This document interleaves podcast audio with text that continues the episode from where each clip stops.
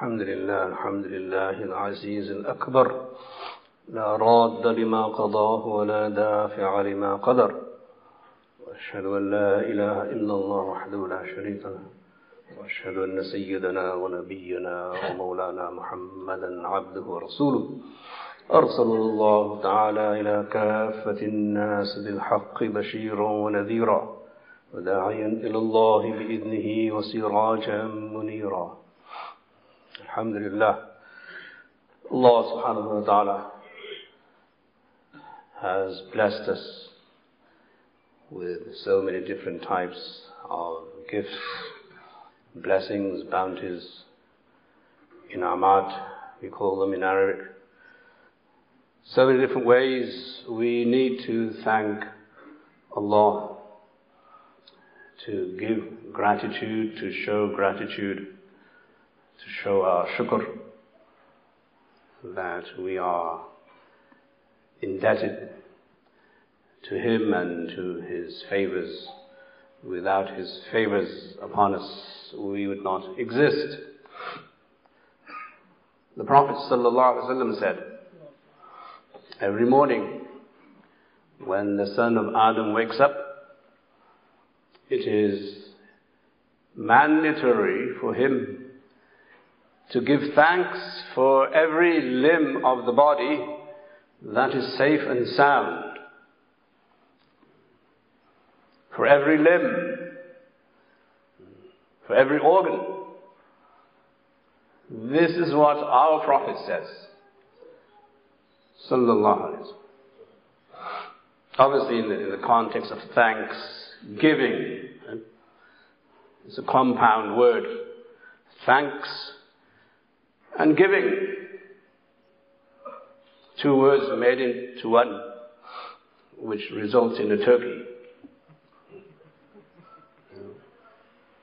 But if you study and really understand and appreciate the etymology of the word, you will see that Islam's imperative to encourage people to do thanksgiving is far more superior than actually having turkey, which is okay. One component, the first one is thanks, gratitude, shukr. And to this, I just quoted you the hadith of the Prophet ﷺ that every morning it is necessary that when the son of Adam wakes up, he gives shukr. He gives thanks to every limb of the body that is safe and sound. And the more you think about this, the more you realize that how much we take Allah for granted. And how little we give thanks. How little we show our shukr. Every limb. Alhamdulillah. We are safe and sound every morning. You read the dua when you wake up. Alhamdulillah الذي أحيانا بعدما أماتنا وإليه النشور. All praise is due to the one, Allah, who has raised us from the dead. That in the state of sleep, it is likened to death. We're not in control. But then we are revived every morning when we wake up. And more than that, when we wake up, our bodies are safe and sound. They're intact. We can function. We take our eyes for granted. We take our ears for granted. We take our minds for granted. We take every limb and organ of the body for granted that when we wake up, the Prophet said, give thanks. Show your shukr for every limb. The Sahaba, the greatest students of all time. The Prophet ﷺ is the best human being, the best Nabi, the best Rasul of all time, and the Sahaba are the best students of all time. Their understanding is impeccable. And their insight is so deep and profound. So they're not concerned about the whole idea of giving thanks. That's a no-brainer for them. They are worried about how to fulfill this obligation of giving thanks. Their concern is, Ya Rasulullah, how does one of us give thanks for all the 300 odd limbs and organs that are intact every morning? This seems to be a huge task that we have to give sadaqah. We have to give charity for each limb. That's what they're concerned about. They're not concerned about rationalizing what the Prophet says. They're not concerned about questioning what the Prophet said. Today, when there's a hadith and we don't understand it, we question the validity of the hadith. Some of us being smarter than others who want to know whether it's hadith sahih or hadith da'if. As if we're magicians of the hadith discipline. All of a sudden now, we have acquired the ability to say this is hadith da'if and this is hadith sahih. Without even studying the subject. It takes nine, ten years before you can actually mention, utter the word hadith sahih and da'if. If you're a graduate from a proper school. Our concern is very different from the concern of the Sahaba. The Sahaba is saying, if this is what Allah wants, He wants us to give sadaqah and show our gratitude for our health and well-being every morning, then how do we do it? They don't ask why. They say, how do we do it? So the Prophet ﷺ, as he is the master motivator, ingenious in his ability to show people how to please Allah. He says it's very simple. You say one subhanallah, that is a sadaqah. That is a charity. Subhanallah. That the Prophet made it so easy to fulfill this obligation that we have on us. He didn't say you have to give one dollar for each limb. There should be more, more than one dollar. How much does one organ cost nowadays? You guys probably know much more than I do. But the Prophet ﷺ made it easy. He said, all you have to do is say one subhanallah, that is one sadaqah. And today people ask, what's the benefit of subhanallah?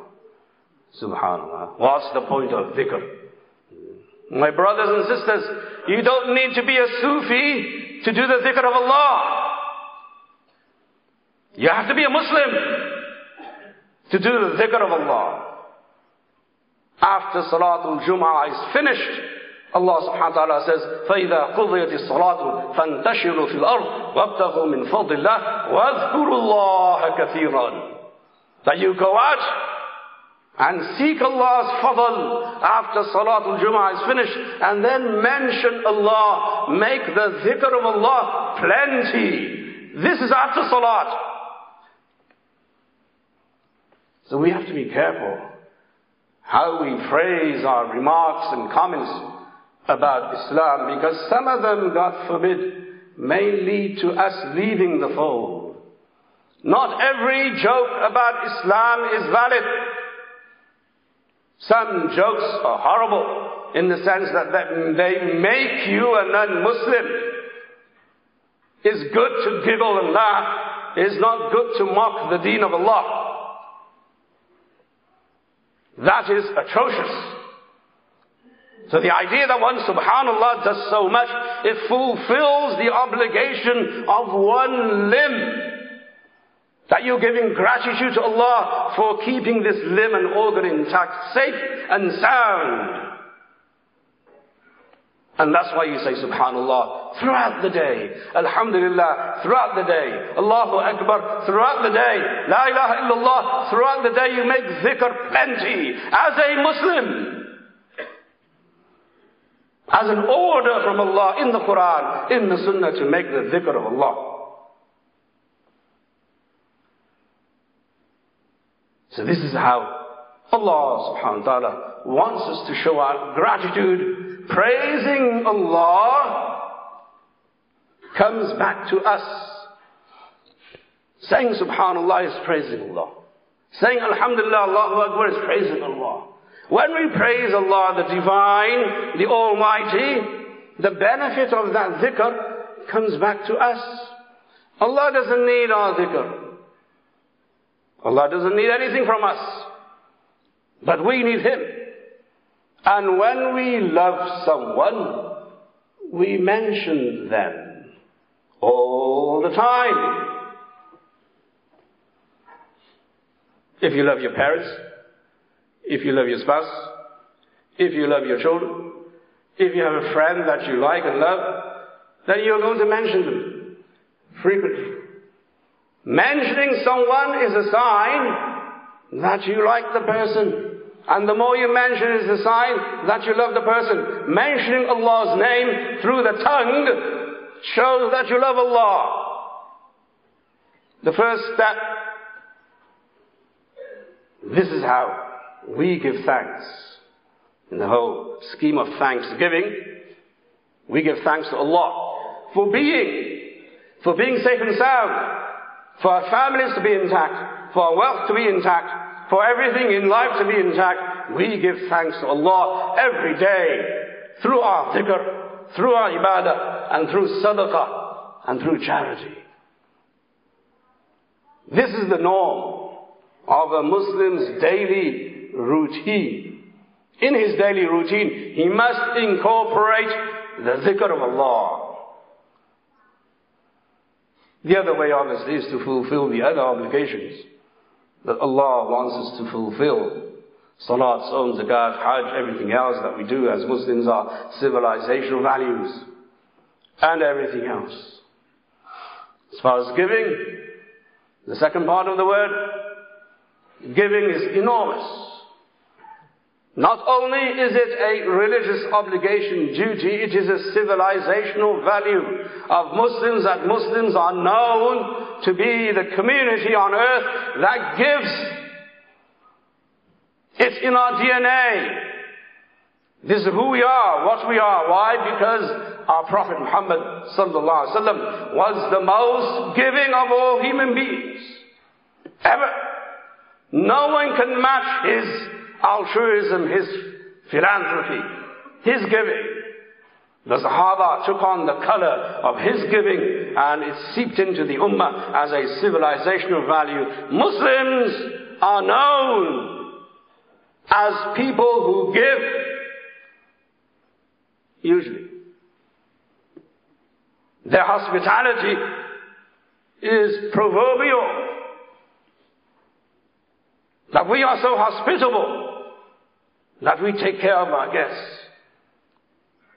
So in early Islam, when the Prophet came into Medina, and you must understand the, the, the background here. The background to Medina is not that the Prophet ﷺ came and uh, he lived like a king. He had a palace. He had couches. He had carpets. He had food five times a day. Far from it. Very far from it. Most of the Sahaba were poor. You must appreciate this. Most of the Sahaba, when the Prophet came into Medina, were poor. They did not have their daily ration of food. They would eat once a day. They were farmers, the Ansar. The Muhajirun who were from the Quraysh, they came with nothing. They left everything in Mecca. There was nothing there. So we appreciate that in those first few years, Muslims were going through very painful difficulty of life. Very painful. Very difficult. The Prophet ﷺ himself would not eat. Maybe once a day, sometimes once every two days.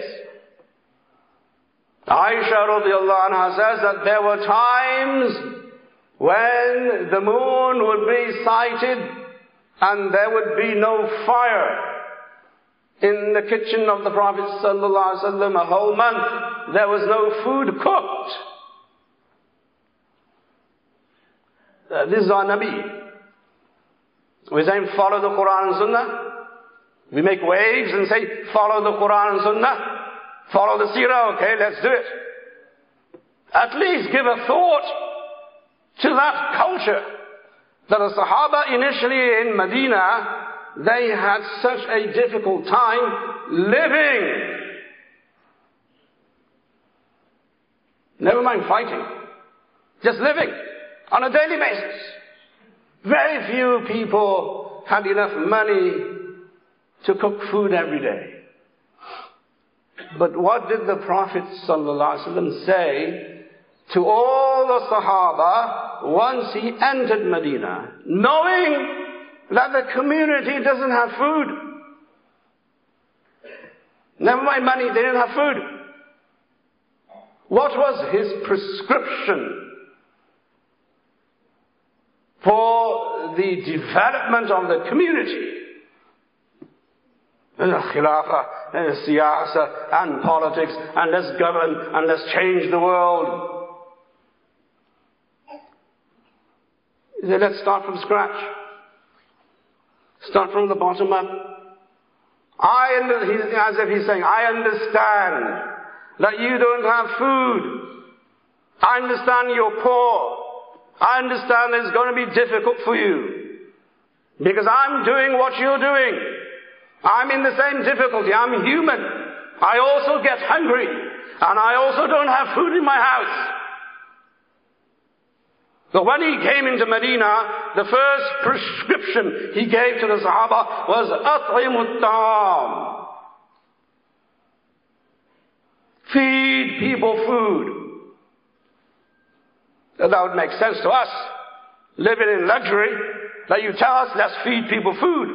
And feed all the hungry people in Chicago. Feed all the homeless people in Chicago. Feed everybody who is in need in this country. And there are millions of them. Right in our backyard, you go down Roosevelt Road, five miles down there, downtown, and you go south two miles, you'll see a whole community of human beings who don't have food on a daily basis. This is here in the USA. And we talk about Thanksgiving. Where's the shukr? So the Prophet ﷺ, as he came into Medina, the first order he gave to the Sahaba who had no food was at'imutam. Feed people food. Subhanallah. How does one do that? When you don't have food. Something to think about. He was developing the mindset. He was developing the psyche. That the mindset and the psyche of a Muslim is about giving, not taking. Muslims live to give. They don't live to take. Al-Yadul Ulya khayrun min al-yad sufla The Prophet said this constantly, in the beginning, in the middle, in the end. That the upper hand, the giving hand is better than the lower hand, the receiving hand. Our civilization has always been known as the giving hand until we emigrated from our countries came here. Now we are known as the taking hand.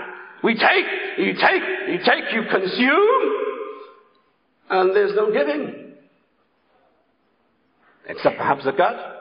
Except perhaps some donation and fundraiser. Except perhaps you put 5, 10, 15, 20 dollars in the box after you leave the masjid. Where's the giving? It is our responsibility as Muslims and it should be our honor. More than responsibility, it should be our pride, our honor that we feed people. Not give them money, feed people. Actually feed people. Take the food to the people who need the food. And this is just not on Thanksgiving, my dear brothers and sisters. It is every day of the year. There are organizations that do this. But you should have your own local organization from every masjid where you have a scheme and a plan where you go out and deliver the food to people who need food. And I don't care whether they're Muslim or non-Muslim. It's our honor. More than our duty, this is who we are. This is what the Prophet ﷺ inculcated, developed within the Sahaba at a time when they did not have food. He said, give food. What does that do to a community? And what does that do to this great society and civilization that is built by the Prophet Muhammad sallallahu alayhi wasallam? May Allah guide us all and give us tawfiq.